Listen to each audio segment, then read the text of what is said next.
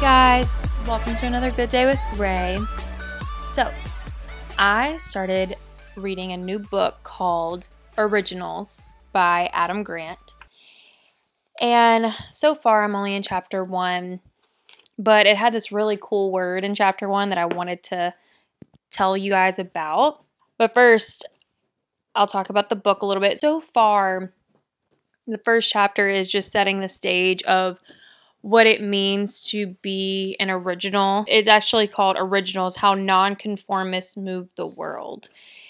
And it's super interesting. He talks a little bit about how, you know, you could be a child prodigy, but still not move the world or make significant change in the world because a lot of what child prodigies do is they learn the old ways and how to do them perfectly, where people who maybe are more rebe- rebellious, don't follow the rules, they are the ones that create the innovation in our society. They're the ones that say no to old ways and find new ways to do things. So it's a really good book so far, and I'm excited to read it. But in the first chapter on page seven, he says, the hallmark of originality is rejecting the default and exploring whether a better option exists. And then he goes on to say the starting point is curiosity, pondering why the default exists in the first place.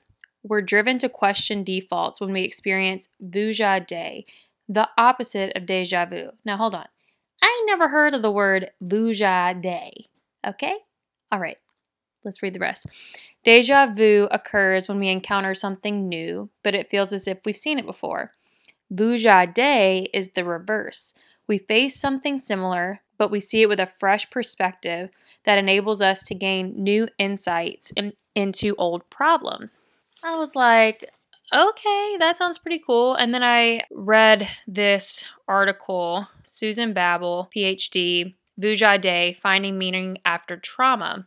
And apparently the comedian George Carlin came up with this term vuja de and she goes to say he created to mean the opposite of the french idiom deja vu deja vu literally means already seen and conveys an inexplicable feeling of fam- familiarity as if the moment being experienced has already happened vuja de in contrast describes experiencing something familiar as if it were strange and unknown. This can happen, for example, when you suddenly understand a certain feeling or situation entirely differently. Just reading that to you guys, it makes me think about my life. It makes me think about how much my brain has changed over the years. It's like I have adopted this mentality that anytime I, ha- I see a problem, it is figure outable. I, I there was this lady, I think Marie Forleo says that everything is figure outable. She may have a book called that.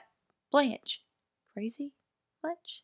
Blanche is having fun, guys. Anyways, Marie Forleo, everything is figure outable. So whenever I face problems in my life today, I look at the problem really clearly. I'm able to do that, and I think I have a, a fresh perspective, like this term is talking about Vuja de. It's, it's to see something familiar with a fresh perspective. Like any problem I come against, I'm able to see it clearly because I'm no longer in this headspace of this shouldn't be happening.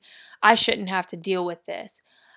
This isn't right. I've finally stopped pushing back against my problems and fighting them for being there. Instead, I accept the problems where they are for what they are and I deal with them.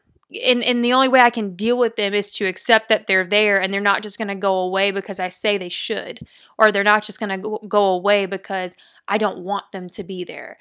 So now that I have this fresh perspective on problems that, like, I'm not special, I'm not exempt from things, I can see them with fresh eyes and I look for any and all solutions. It has made my life so much better to look at problems in that way. I feel a lot less helpless and I feel a lot more innovative and creative actually, to be honest, because anytime I'm like, oh, you know, I don't have a book yet, I'm like, well, what ca- book can we write? You know, and then, and where I used to just see myself writing a memoir about my travels, like I've gone on to thinking about writing poems about it. I've gone on to think about writing songs about it. I, my mind has opened up because I'm, because it seemed like I was just beating my head against that wall and had the same problem of, oh, I need the book to look like this. It's like, well, actually, it doesn't have to look like this. What else could it look like?